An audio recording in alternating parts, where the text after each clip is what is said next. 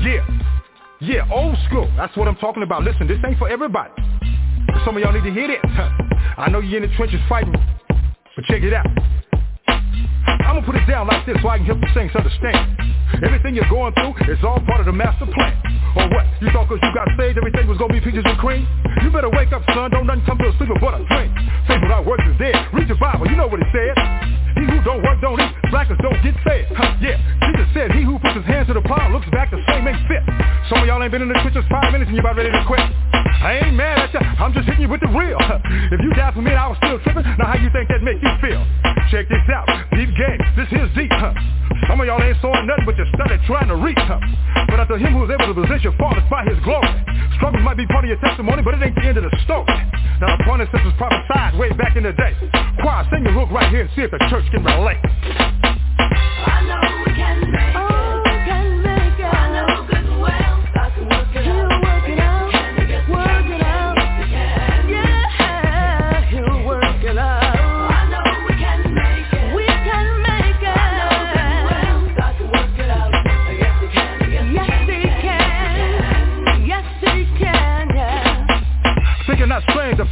The wanted to try you. You say, why you? But your church say, what would Jesus do? Why you asking if he ain't trying to do what he's saying? Huh? He told you he was to have tribulations, but you thought he was playing. Huh? One minute you're telling how good God is and can't nobody beat your talk. The next minute you're backsliding so fast, it's like you're moonwalking. Huh? Oh yeah, I'm preaching to myself cause I ain't no better. It ain't like I've been following his every word, obeying it to the letter. But we soldiers, we gotta remember that. Regroup, stay on point. Hey, yeah, bow down, confess, repent, stay humble, let him anoint. Huh? It ain't easy as I thought it was. I'd be lying if I told you that. But it showed up getting better all the time. Trust me, that's the fact. Ain't nothing we going through that can't be handled. God put that on his son. Like they say, you can shout now if you want to, cause the battle's already won. So while you're going through the valley, don't even trip. You're gonna be on top. Choir, sing the hook line one more again. This time you don't stop. I know we can make it. We can make I know it. good well. God can work it out. Yes, he can. Yeah, everyone, welcome to the show. It's your host, Lamont Patterson. This is Can a Player Play? I just thought I'd give a minute to Big Boy upstairs. You know, it's my hope and my wish that your belief that with his help, boy, we're going to be able to make it, boy, this thing that we call life, because it's a whole bunch of crazy-ish going on out there right about now. So I know we're going to make it. And anyway, I'd like to say welcome to the show again. We have a great dynamite show uh, lined up for you. Um, as usual, we try to bring uh, guests to the show that can enlighten you, help you some type of positive way. So moving forward with this, again, thing that we call life, because a lot of things could be changed and made better. Uh, our guest today, Mr. Tom Bowman, is an advisor, speaker, change maker that uh, believes, you know, solutions are within our grasp, and we're going to be speaking on what is solving the climate crisis is simple. So yes, we definitely to uh, delve into that one, boy, because we got fires, we got droughts, we got all kind of stuff going on right now, and we need a solution. With that being said, uh, let me see if I guess with us. Mr. Bowman, are you with us? Uh, it's my pleasure to be here. Thank you, Lamont. Uh, thank you so much for taking time out to come and, uh, and chat with us. You know, you have a very powerful message, and like I was saying, boy, we we dealing with these things every day, and it's amazing how we take so many things for granted. But uh, thank you for joining us. You bet. My pleasure. So, so, so, Tom, let me see if I can call you Tom. You Of course. a, um, yeah. uh, a, a book out. Uh, what is Mm-hmm. solving the climate crisis is simple. So that is a great, great place to start. But first, man, we got a list of questions here for you, man. I think I need to go ahead and run through them. You know what I mean? there you go. I, I, don't, I don't want to start out asking you how many dogs you got. you know. So you know this this climate issue, and I know we we feeling what's going on with the world today. You know, and I always uh, talk to my friends about you know when I was uh, a tad bit younger how we knew the seasons without having to you know rely on a calendar. We just just knew. Yeah. we could tell by by the weather. Um, so let me see. The first one we got for you is why is uh, climate change referred to as a wicked problem, and why is climate change one of them? Yeah, that is that is a great question. A, a wicked problem is a term that's been given to any kind of problem that is so complicated we can't figure out how to solve it. Uh, and the idea of a wicked problem is that it's so complex that you can't see the whole thing. You can't get all the information you want to have to make a decision. And even if you try to solve the part you can see, you're probably going to create other problems that you can't see. And so it's sort of a it's sort of a defeatist mentality that says the best we can do with a wicked problem is we can do our best to manage it, but we can't really solve it, and we have to understand that as much as we try, we're still going to take some lumps along the way. And uh, a lot of scientists refer to climate change in this exactly this way. And uh, if you like, I can get into it. There's a there's a reason why they describe it that way, and I think that that's a big mistake. That's interesting. Go for it. All right. So so the reason that it's so easy to think of climate change as something that we can't solve is because we've learned about it from people who study the complexities of global systems. You know, scientists are looking at at of atmospheric chemistry and physics, the way heat moves around our planet, the way ocean currents interact with that, the way the biosphere, all life on the planet interacts with that, the way the, the polar ice sheets interact with that, and it is a really complex. I mean, the ideas are pretty simple, but all the interactions are really complicated. And so we've learned to think of it in complex terms.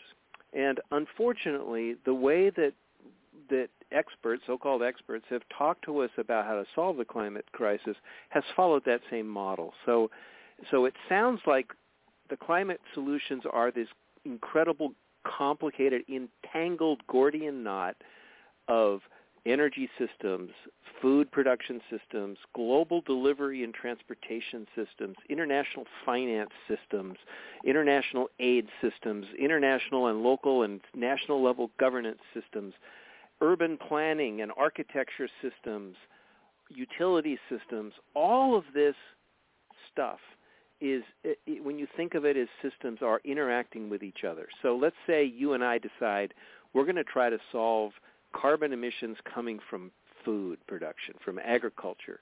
And we start pulling on that thread in this knot. Pretty soon we have to figure out how our our fertilizers and herbicides, which are made from fossil fuels, get generated, and how we're going to transport our crops, where we're going to get water from, how we're going to fund our business. So we're dealing with national governance, we're dealing with international markets, and it all becomes so complex that it feels like we're too small to solve it. And it also creates this false impression that the solutions need to be managed by uh, some sort of cadre of technical elite people who can see the whole problem, map, map out some kind of master plan, and then somehow govern this master plan across the entire world. We all know that nothing works that way, right? Um, and we also fin- know. Yeah, go ahead. No, I was just going to ask you: Are these the same people? Hopefully, these won't be the same people that's been following the past model.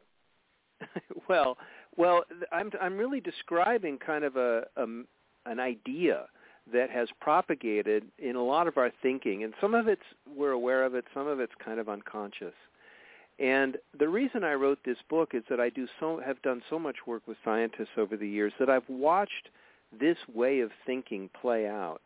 And the logical conclusion of every lecture, every documentary, every every book I've read is, man, we're in a we're in a world of trouble, and we know it's a wicked problem, so we can't really solve it, but we need to try our best, and so we need to somehow muster the political will to do the hard work, even though we know we're going to get hit along the way with some, un, you know, some pretty terrible consequences. And that just strikes me as a as a bad place to start. And so, uh, I, and so I wrote the book, remembering what a art teacher told me one time.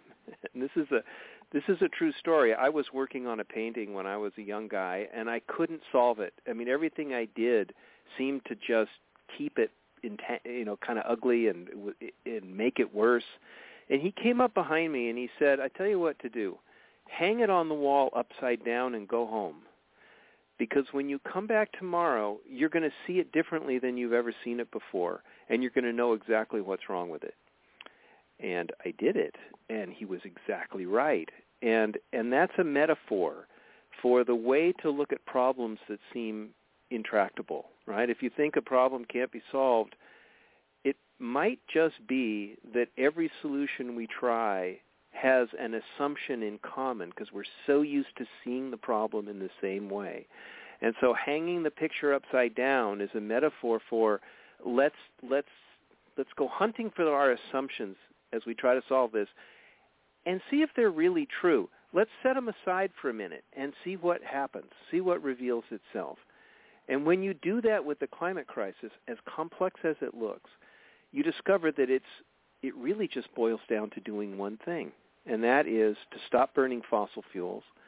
Uh, we know we want to do it as quickly as we can because the consequences are so bad if we don't. And we know we don't want to fail because the consequences are so bad if we don't.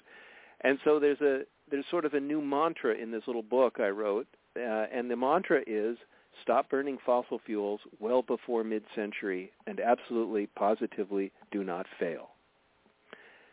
Now that's that might not be easy to think about on a global scale, but it's very easy to start thinking about at the scale of our own community, of our own businesses where we work, of our own households where we live, and all of a sudden this becomes something we can all start to work on. And it means we're no longer dependent on this idea that somebody is going to figure out a master plan and somehow figure out a way to, to marshal all the people of the world to do the same thing it doesn't have to work that way. Nothing works that way. We can actually do this locally everywhere. We can all be empowered and engaged, and we can make progress faster than we ever thought possible. So what do you think the issue is that getting uh, uh, humanity to all get on the same page? Because it seemed like for some reason people are kind of stuck. Very much stuck, and and I think I want to I want to ask another question. What if we don't have to be on the same page? What if that's another uh, distraction that's keeping us from from getting off the sidelines ourselves and becoming active? I know a lot of social scientists who will say uh, that the research shows that the most useful thing we can do to combat the climate crisis is try to get the people who are most concerned about it activated these are the people who are most amenable to doing something right now. And the more more we engage with people who want to do something, instead of pouring all our effort into trying to convince the deniers to come along with us, the more we'll start actually changing things in the world for the better.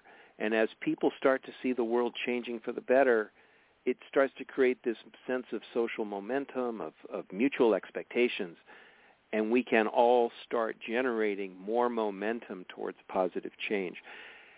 It doesn't have to be smooth. It doesn't have to be consistent everywhere. It but the more we generate, it's like a snowball rolling down the hill is what we're trying to start. And so more people who are more deeply on the sidelines than say I am will start to join in the process and that will influence the people in their networks who they know and that will again spread um, and we can hopefully change our culture and generate the kind of political momentum that will cause policymakers to join us in this work. Yeah, I was just going to ask you that too. How much do you think that, uh, how much influence do you think the policymakers would have with this? Because it seems like a lot of them are stuck also. Oh, they are. You know, I talked to a congressman who represented me at one time. We were at a town hall that he was hosting, and somebody in the audience spoke up about an issue that that mattered to a lot of people and said, "Why isn't Congress going to do this because we know we all want it?" And he said, "Look, he just sort of he just sort of told the truth for a moment. He he said, you know, you have to understand. yeah. He said for a moment. Uh, he said for a moment. for a moment. well, but this is the thing. Yes, I know exactly. But this is the thing that we all we all suspect. We've all been told. And here he was saying it out loud. He said that every member of Congress is there to represent the people who paid to put them there. He didn't say they're there to represent you and me. He said they're there to Right. represent the people who wrote the big checks. And so anything we want to push through the Congress, we have to figure out how to push it through when everybody there is representing the money that put them there. Now, where's the big money? It's in big corporate, big corporations. It's in entrepreneurs who who have enjoyed a fairly laissez-faire kind of regulatory environment and made money, and it's the people who are invested in industries like fossil fuels that don't want to give up the advantages that they have, right?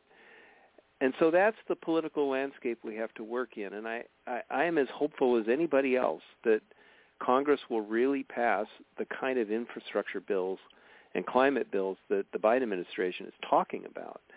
But whether they're successful or not, we can't wait for for some other administration and Congress to replace them. We need to be moving now, and it, and it leads me to wonder: is is the federal government going to be the last one to the party? Right? Are are state and state governments and local governments and businesses and ordinary people going to be pushing so much change that that we can generate a momentum that causes the federal government to to join us. And of course, it's not that sim- it's not just binary. It's not that they'll do nothing until we do a lot. They have done things. The Clean Power Plan, the regulations on pollution from coal-fired power plants, the the you know the protecting of Arctic wildlands for from oil exploration. There's a lot going on that's that's in government and outside of government. It's just that we need so much more of it. I, I guess what I'm saying, uh, the Temptations had this song out once upon a time called "Ball of Confusion," and that's what I'm seeing right now in the world. Is this big ball of confusion, and nobody yeah. really knows what to believe and who to believe and when to believe. So you know, it, it's hard to facilitate any kind of change without you know, uh, somebody moving in the same direction at the same time, and that's what I see that's not happening right now. So, what do you see, Tom, that can help remedy that problem to even affect a climate change? Because it's, you know, with everything that's going on now, the pandemic, uh, everything mm. in the whole political world is so confusing.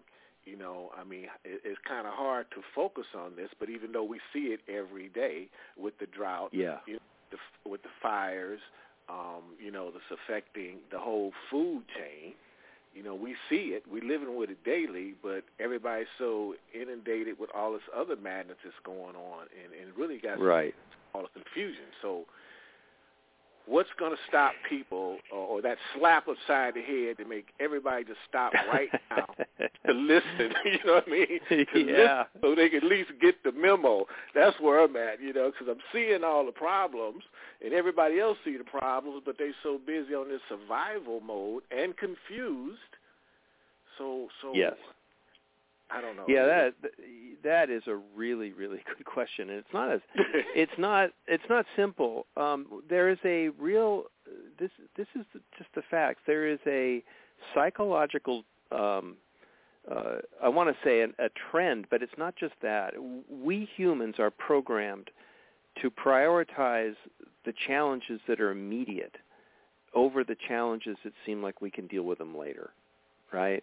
And and so long-term challenge. This is part of the reason that scientists like to call climate change a wicked problem. It it evolves slowly over time, and so there's always something that feels more urgent, right? The pandemic is more urgent. The the state of the economy, the state of whether I have a job or not, how am I going to put food on the table? All those kinds of things. I'm going to be able to keep my family healthy. These these questions feel far more urgent and salient than and tangible than whether the climate is changing.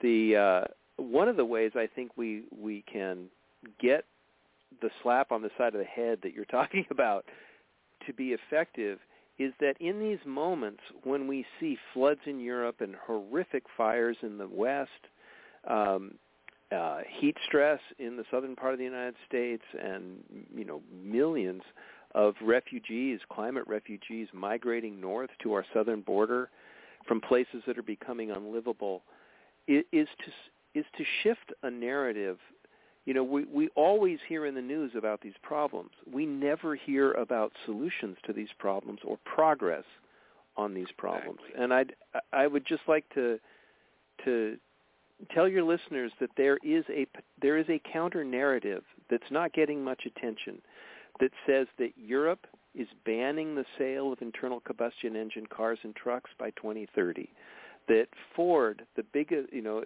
has announced an all electric F150 which is the biggest selling vehicle in the United States by a mile the state of California is has made enormous progress across the entire economy on on reducing carbon emissions because of its its forward-looking climate laws. The state of Iowa gets 40% or so of its electricity from wind power. There's a community that was wiped out by a tornado in Kansas called Greensburg that rebuilt as a green city. They get 100% of their electricity from wind power. So there is progress happening everywhere. It's just that we don't tend to pool it all together and say, is this a sign? Are these things together collectively a sign of our, of our capacity to move in the right direction? I think they are. It's just that the news media has never told the story in that way. And so most people, most of us, hear a little anecdote about success here or or a little thing about something there and we think it's just a fragmentary thing and we're waiting for somebody to tell us there's a master plan but i'm here to tell you that that if you just start letting those listen to those stories with a different filter that says hey i heard about something else yesterday and i hear about this today and i heard about something else last week there seems to be a lot going on right and it's that beehive of activity that in our society that is, I think, our biggest hope for changing the world more quickly than we expect we can. That's my optimistic voice. well, listen, we know a lot of people walking around here with their eyes wide open. They wide open, but they're still shut. So we're gonna help those out. But uh, uh, Tom, in your book, you described uh, having a moment of climate epiphany. What happened? Mm. How did that change you? Boy, yeah, this is something I don't really wish on anybody, but it sure happened to me. I, I used to own an exhibit design company, so I had about a dozen employees, and and we designed exhibits for museums and public aquariums and trade shows for corporate clients. And in the course of doing that, I was hired by the National Academy of Sciences in Washington, D.C. to create a new museum for them, a small new museum. Uh, and anybody who would say no to the opportunity to design a museum in the nation's capital would, in my profession, would be nuts, you know. So, of course, I jumped at the chance. And the National Academies is a nonprofit chartered by Abraham Lincoln to advise the government on matters of science and medicine and engineering. So all those NRC reports, National Security uh, or National um, uh, NRC, National Research Council reports, that's an arm of the National Academies, right? So it's the it's the elite scientists come together uh, and they're inducted based on the quality of their work. So that was my client. And the first exhibit we did was about climate science back in 2003.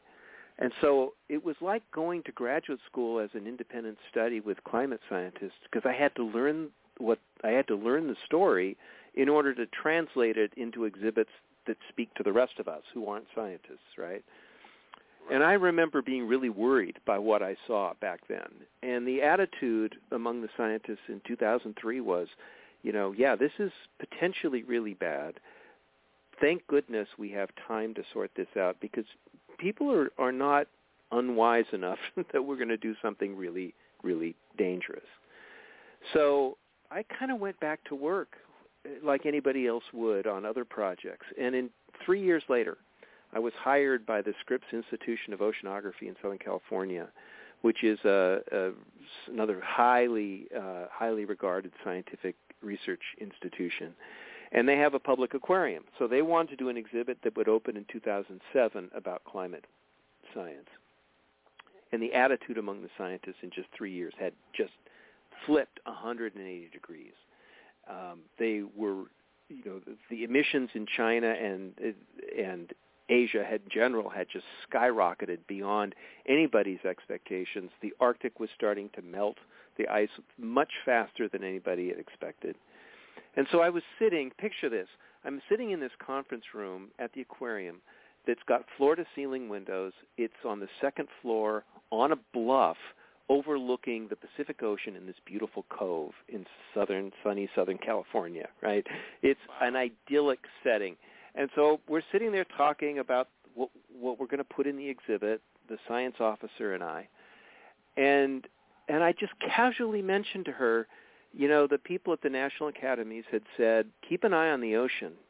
The ocean covers, you know, almost 80% of our planet, um, can absorb so much heat before the water actually starts to warm that when you start to see rises in ocean temperature, it means that we're going to be committed to a changing climate for 500 or 1,000 years. And she said, oh, well, we're part of this project. It's called Argo and we have robotic floats in every ocean in the world, and we've already uh, measured warming in every ocean in the world to a depth of thousand meters. That's wow. 3,000 feet deep, covering more than three quarters of our planet, right? And I, that's the moment of epiphany. They, you know, the dictionary says an epiphany is a sudden intuitive insight into some aspect of reality. Well, the thing about a real epiphany is that it changes your life because it hits you like a ton of bricks all at once. And in that moment, everything I knew about the potential risks and horrors of a of a destabilized climate came home to me all at once and I realized that we're way farther into this than I had imagined. And I mean, literally, the, the my the hair on the back of my neck stood up. It was. I actually looked over my shoulder. It's like, is there a predator behind me? You know, it had that kind of emotional feel to it, right? And wow. and I was kind of, I mean, I was kind of have, trying to catch my breath. My sense of, hey, I'm a cool business owner with my client. Everything's cool. Just was just stripped away. And she said in that moment, by the way, my boss, the director of the aquarium, would like to meet you now for the first time. So I walked into her office and I sat down. She's a scientist. And she she chatted for a minute and then she looked at me because I was literally shaking. And she said, is there anything you want to ask me? And I said, yeah. How do you cope with knowing what you know? And she went, oh we can have a real conversation about this now, you know. um, and I drove home that that night thinking, can I can I sh- stuff this genie back in this bottle and go back to the life I used to lead? And I mean, just two hours ago I was leading, and the answer, of course, to that question is not a chance. And so, it it fundamentally caused me to refocus my career. I started working with scientists and social scientists a lot more I eventually sold my, I decarbonized my exhibit design company. We got recognition for that. I sold it to, um, to my employees, and and because they're just, you need to be doing work on climate change beyond exhibits. It, it, I felt, and so, um, and so I opened a consultancy just be able to be in the conversations that could lead to what I thought would be productive work and and I say I don't wish this on anybody because that moment of it. I mean, I I rode in a ro- an emotional roller coaster for a couple of years after that, you know. And one scientist said to me, "I I feel optimistic on you know Monday, Wednesday, Friday. I feel pessimistic Tuesday, Thursday, Saturday, and Sunday is up for grabs." and I can tell you, it's I I don't go through that anymore. But whoa, what a ride! So. um my hope is that we can, in fact, be joyous and enthusiastic about creating the world we want to live in rather than live a life of dread trying to avoid catastrophes that we don't want to see. Wow, and that's the that's the scary part is being on that balance, that balance being right there to balance it. And I was thinking too, while I was listening to you, Tom. I'm a, I'm a fisherman, and oh. um, I'm looking at how the ocean has changed, or should I say, even the quality of fish in the last five years. You know, I noticed how it it, it dropped off, you know, and, and I'm mm-hmm. trying to figure out. Well, matter of fact, let me ask you, since this is more or less your field, um, do you feel like the climate uh, changes has an effect on the the ocean life? Oh, absolutely. Yeah. Um, one of the one of the sort of poster children of that is penguins in South America that live off of krill, tiny shrimp, and the changes in ocean temperature are, are moving the krill elsewhere from where the penguins are. And so, I mean, they, there was a, a time in South America where there were, you know, hundreds, thousands of penguins on the beach starving because their food supply was gone.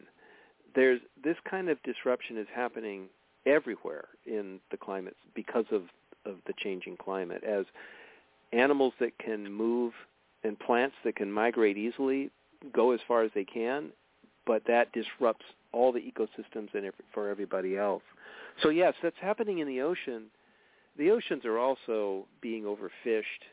Um, the amount of plastic pollution and agricultural runoff that's running into the oceans is just staggering, and that has an impact on on local populations of fish too. So it's a you know, it's a it's a multi bunch of bunch of hits at once. I suspect that you're seeing. Hmm.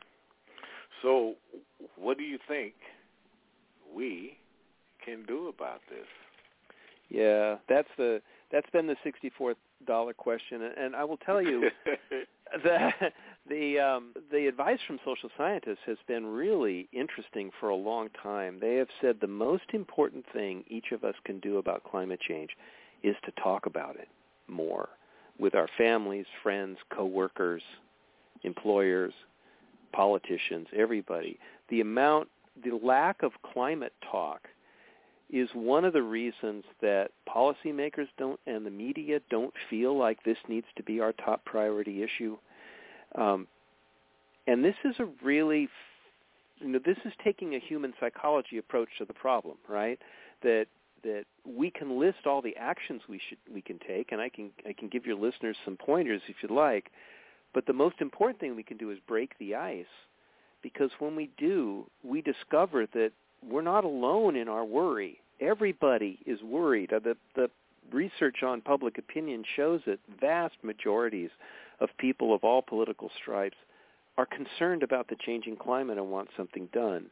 But if we're all quiet about it, if we don't talk about it, and the research shows that not very many of us are talking about it very much, um, if we don't break that ice and make it normal to voice our concerns and our enthusiasm for the for the world we can create without smog and other kinds of pollution, uh, and without the kind of strife that comes with climate change, we're kind of keeping a lid on it, on our capacity to act and our willpower to act. So, uh, so from a from a very fundamental how do how do societies change point of view, talking about climate and talking about it as an opportunity to create a better world are the most important things we can do. And then each of us can do the things to decarbonize our business and our household and uh, and to make us more resilient to to you know more more extreme weather depending on where we live. And we can get into those things if you like but i think that that talking fundamentally is the big deal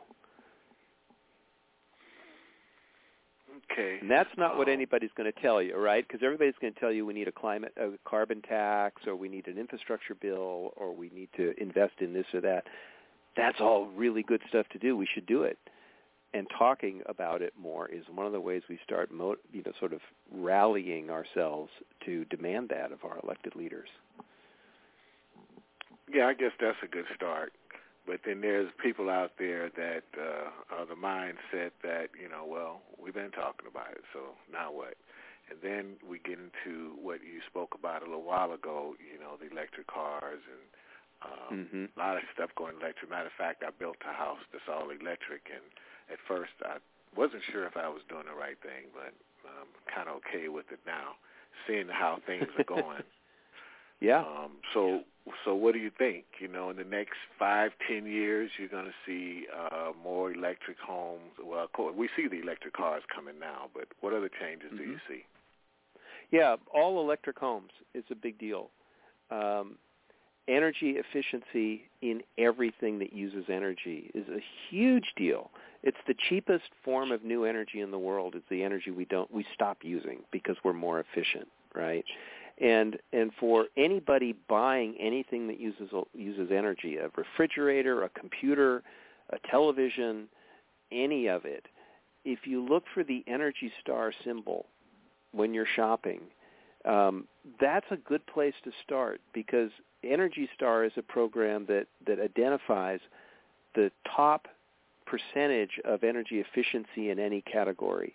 And as more and more products meet that standard, they raise the standard. And so, so there are very there are fewer Energy Star rated products. And as more and more products meet that standard, they raise the standard again.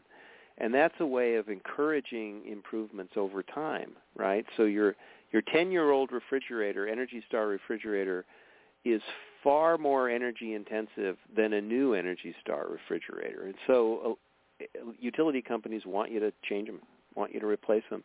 And obviously, everybody's financial circumstances are different. Um, so, so if you can build an all-electric home or convert your home to all-electric Energy Star systems, you're way ahead. If you can't afford to, the the the the same rules apply. You want to use more more natural light, more natural air, fans for air conditioning instead of air conditioning if you can do it. Um, uh, LED lighting, you know, the simple kinds of things. If you live in a hot place, try to have more shade right around your home because it'll it'll keep the air cooler that's coming into your home. If you live in a cold place, you want good insulation to keep it warm these are real basic ideas, right? And, and right. finding ways to just implement those ideas in all the things we do is a good way for each of us to to reduce our energy demand and therefore reduce our carbon footprint while we press for the market to change and for politicians to wake up and, and pass legislation that will really help us make bigger progress. Well, I guess I should say I'm happy to be alive to see some of these changes unfold. But let me say right here, Tom, for our listeners that just joined us, if you'd like to join the conversation, you could dial 646-929-2870 and press number one on your phone, and we'd be glad to let you join the conversation if you'd like to ask the guest a question or two about moving forward and how you could help this climate thing. Um, Tom, in your book, What if Solving the Climate Crisis is Simple, you, you wrote a chapter in there, and I'm, I'm very interested in hearing you um, mm. speak on this about how how what is it? You wrote an entire chapter about climate justice and confronting injustice as a white man. Why did you mm-hmm. write about system racism in a book about solving the climate crisis? uh, thank you for asking that question because most interviewers don't ask that question. Um, I ain't you know, scared. for I'm glad you're I'm not. not I'm not scared because I want to look. Inquiry, inquiring minds wants to know. That's right. That's right. I live in uh, Long Beach, California, which is part has the busiest seaport in the United States, the ports of Long, Long Beach and Los Angeles. There's a freeway that comes out of that port that has something like 7,000 semis on it every single day, hauling containers away from the port. And, and then equivalent number of trucks are coming back every day into the port to deliver empty shipping containers to send back to China to load up with more stuff to bring to big box stores and come bring it back here. 7,000 trucks a day produce all kinds of diesel pollution. Guess who lives close to the freeway? it's not wealthy white people. It's people of color and people with low incomes. And that's true everywhere. Right. And it means that uh, that those who uh, have darker skin and those who who have lower incomes are suffering higher rates of asthma, childhood disease, respiratory disease, more loss of work because you're out sick, more days at the emergency room, more loss of income, and altogether poorer health than than people who look like I do, because I'm a white guy. So forever, forever, I have been hearing in the scientific press, in papers, that climate impacts people disproportionately, and that the people who su- will suffer from climate change the most are people of color and people with low incomes here in the United States and all around the world, right? I began working on a project last year, a collaborative project to try to to build a strategy, an integrated strategy for the hopefully what we hoped would be a Biden administration to start developing a plan to engage get the public empowered and involved in this. And it was a multi-ethnic, multiracial, multi-profession uh, set of dialogues that made absolutely. I mean, it's like another kind of epiphany, right? The the idea that there's disproportional impacts is well understood, but until you really confront it, until you're really in dialogue people with people who live with it, it's not it's not as powerful. And I grew up in horrendous smog in Southern California. I know what that's like. And I lived in a mixed race low income part of Los Angeles for a few years that was hot in the summer and intensely smoggy, and nobody had any money for air conditioning, uh, and it was a really difficult place to be. And I realized that most of the people who lived there didn't have opportunities to earn more money and get out of there if they wanted to. This is just ridiculous. This is offensive. And I mean, it's offensive right now, not 20, 50 years from now as the climate changes. It's just not right right now. And so I wrote the chapter uh, to kind of explore a little bit about how we get acculturated into systems that we all know are are racist and wrong and unfair, and we find ourselves in those systems. How do we get? How did I get here as a white person? You know, a lot of white people don't want to confront this because it's uncomfortable. They don't you know, they say their hearts are in the right place. We all believe our most of us believe our hearts are in the right place, or a lot of us do anyway. And yet, here we are in a system that's still giving me an advantage that somebody else doesn't have. What's up with that? And so I heard um, I heard calls during the Black Lives Matter protests last summer after the murder of George Floyd that white people need to start having their own conversation about race. And so I wrote this chapter thinking, you know, that's really true. And the only way to start it is to to be as awkward as I am and just start it. And so uh, the chapter looks at uh, it kind of reflects on my own experience of of going into business, trying to make a living, finding that that you know my mentors in school and my mentors in business and my clients in business all have expectations that I'm trying to meet in order to advance. And all of those structures are fundamentally unjust. You know, they favor certain people over other people for no legitimate reason. Right? The the people of color and the low income people who participated in these climate action dialogues were just as as knowledgeable and wise and and had as much experience as the people who'd been educated at Ivy League schools and had the best degrees and credentials and were white. It didn't matter. Everybody. You know what has, I ca- you know what I oh, came Go up ahead, with, Tom? please jump in. Yeah. He who created the game also created the rules. Yes.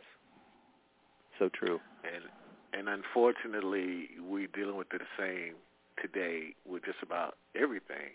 I, I just want to say right here too, I definitely applaud you for that chapter in the book and recognizing that. And um, people never really think about it in the terms that you just mentioned. That you know, lower income families are destined to live in certain areas because of the economic situation. You know, people That's talk right. about it, but they really, really, really, really don't take a hard look at, at what that really means because guess what?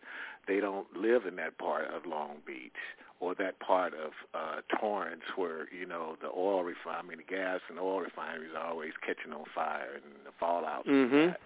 You know, people never really think about that because they're so quick and easy to say, "Well, I, I don't live there." and it, it really doesn't. You know, I, I feel sorry for them, but what does that actually mean at the end of the day to the individual That's right. dealing with that on a daily basis?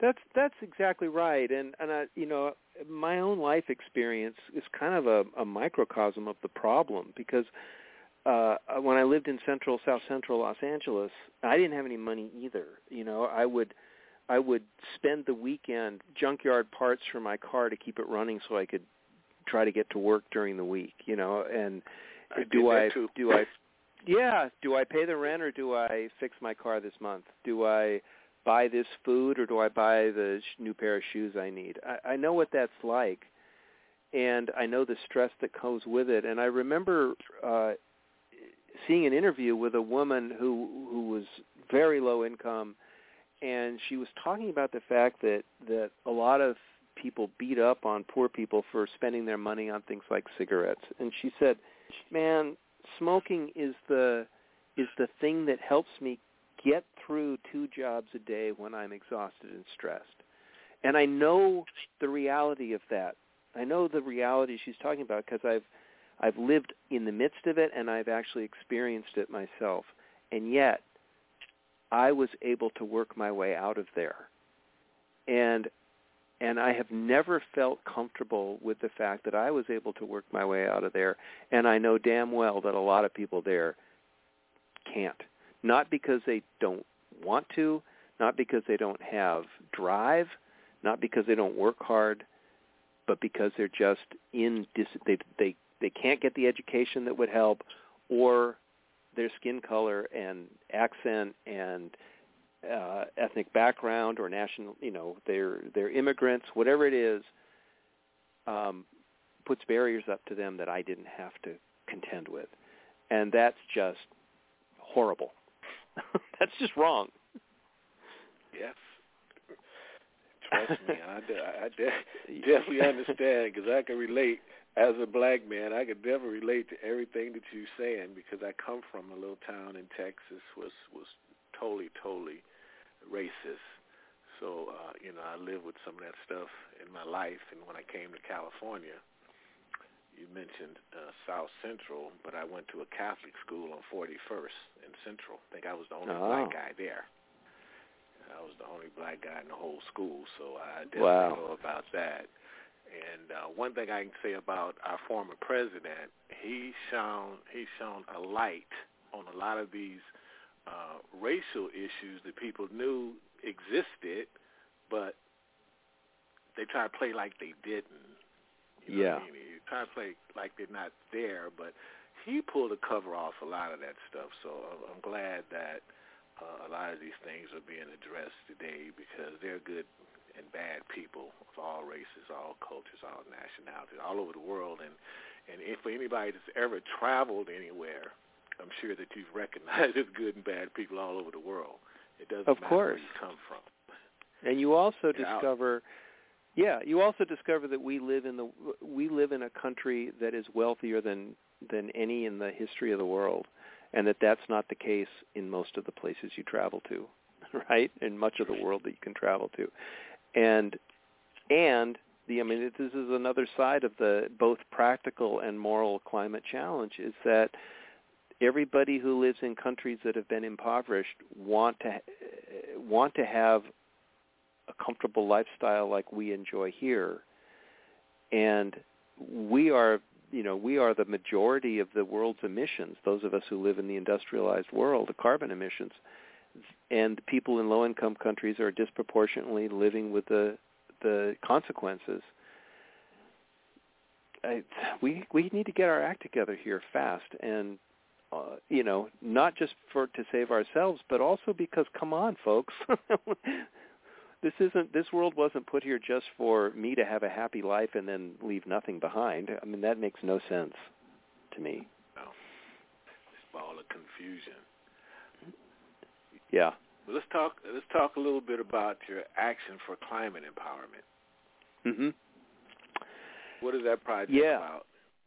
So, so you know, part of the Paris Climate Agreement that Trump pulled us out of and Biden put us back into um, is an has an article in it, Article 12, that that reaffirms that uh, from the underlying treaty that every nation of the world needs to empower its citizens to its residents to participate in finding and implementing solutions to the climate crisis.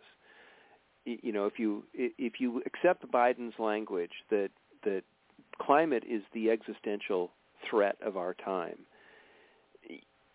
the idea that we can continue to live uh, the way we live without changing anything in the face of an existential threat just doesn't make any sense, right? If it's an existential threat, we need all of the expertise, all of the creativity, all of the initiative of an informed and empowered public to create and implement solutions. And they'll be different. In, in Texas, solutions will be different than in Southern California or than in Nebraska or in New England or in the Caribbean. There'll, there'll be solutions that fit, that work where each of us, where our communities are. So the Paris process urges every country to create a national strategy to do this, to to to create policies for education and workforce development and, and professional training, employee training, um, for for public access to information, public participation in policy making and and organizational decision making and all the rest of it, and collaboration, cooperation with a with a justice and and and gender equity and intergenerational you know lens that says our kids and grandkids have the same rights to a healthy world that we were born with to create a national strategy to empower all of this across their societies. And as it happens um, some nations have done it but none of the major emitting countries of Europe Japan the United States China India has done it and so a group of over many years, a group of, of people who are concerned about this from mostly from education work, but but from advocacy work, from communication work like I do, to uh, uh, have been talking about how do we create a national strategy for a country as diverse as the United States is, and recognizing that an, that an election was coming up in 2020 um, early in that year, this group of people got together and said, let's figure out if we can create a, the framework for a national strategy for the United States. We don't have the standing. We're not the White House. We can't officially do a national strategy for the United States, but we can do a pilot project that is a blueprint and that that maps out the big themes for if we for a national strategy for public engagement.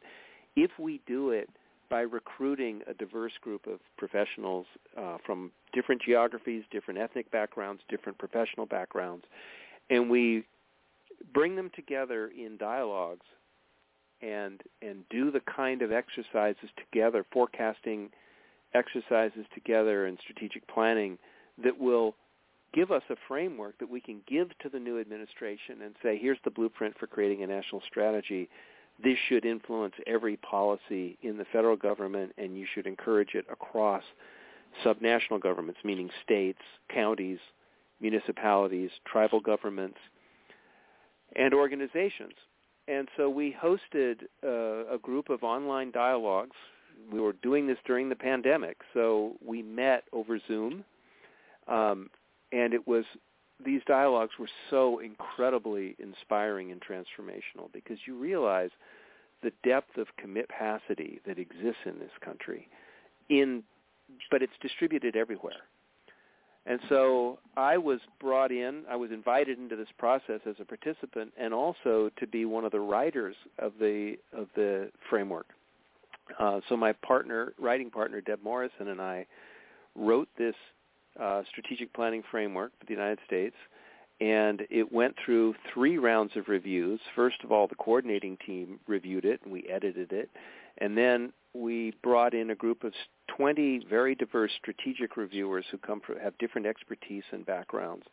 They reviewed the document, and, and our mission was to to give voice to the people who part, who created the insights, the knowledge that was pooled here.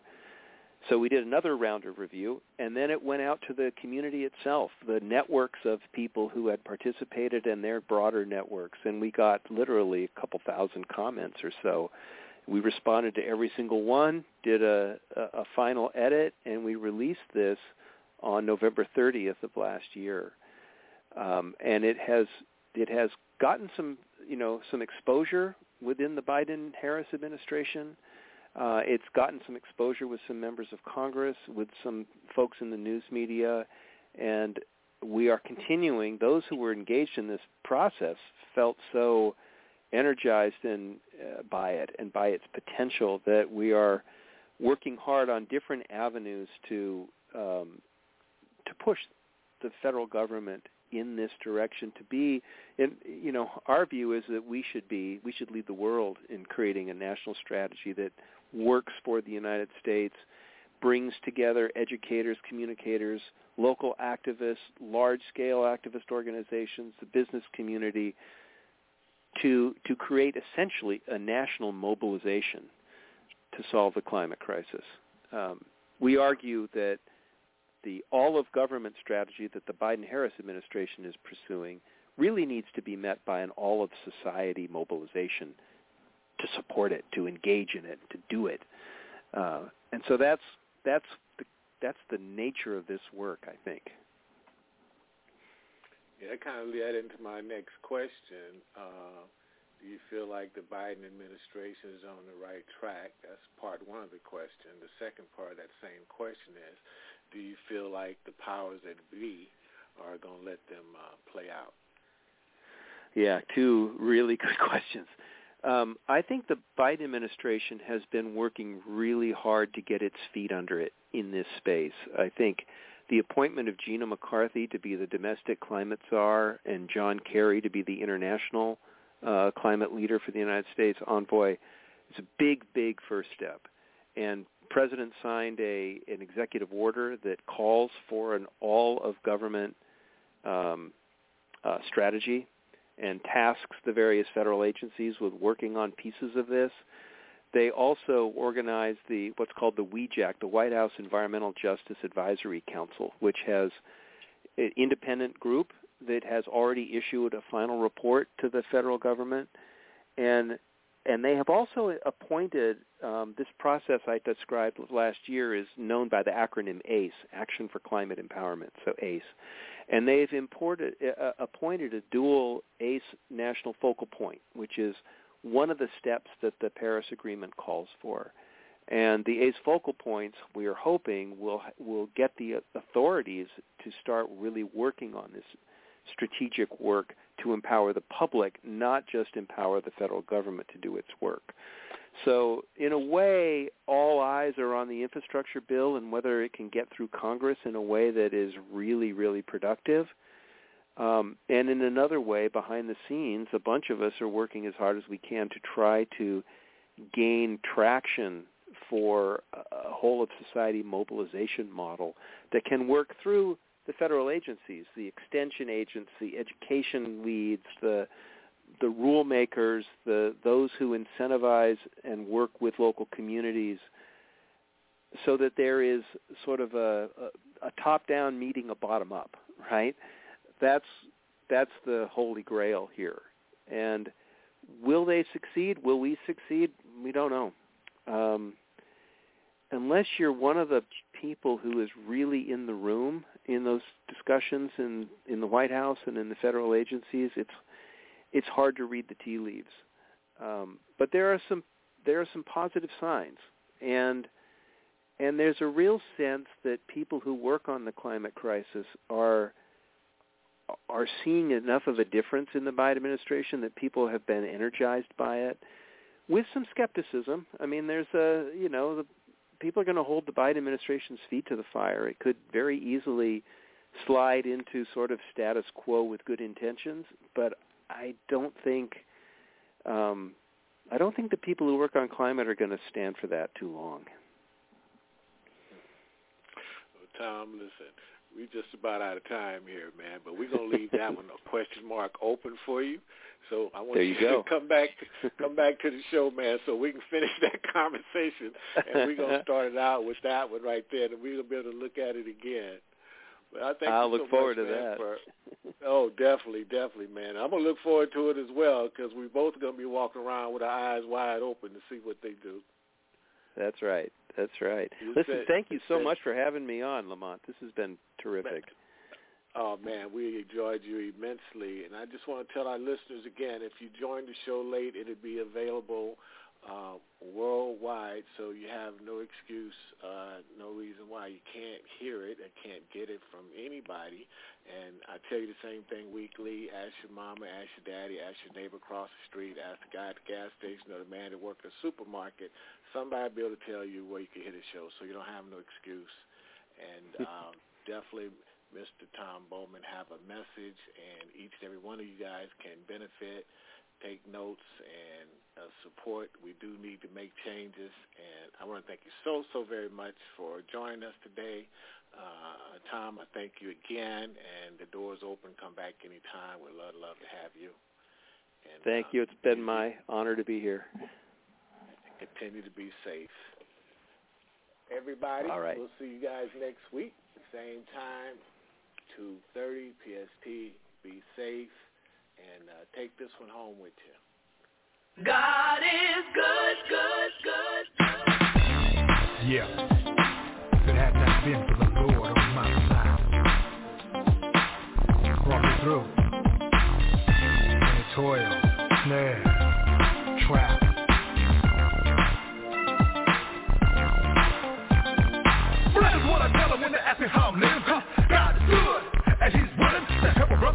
out. I lost my grip. Yeah, I'm about to trip, huh? I'm about to strip. Giving up again, my own mama didn't know me. Devil had control of me, huh? He had to swallow me until I saw the light from above.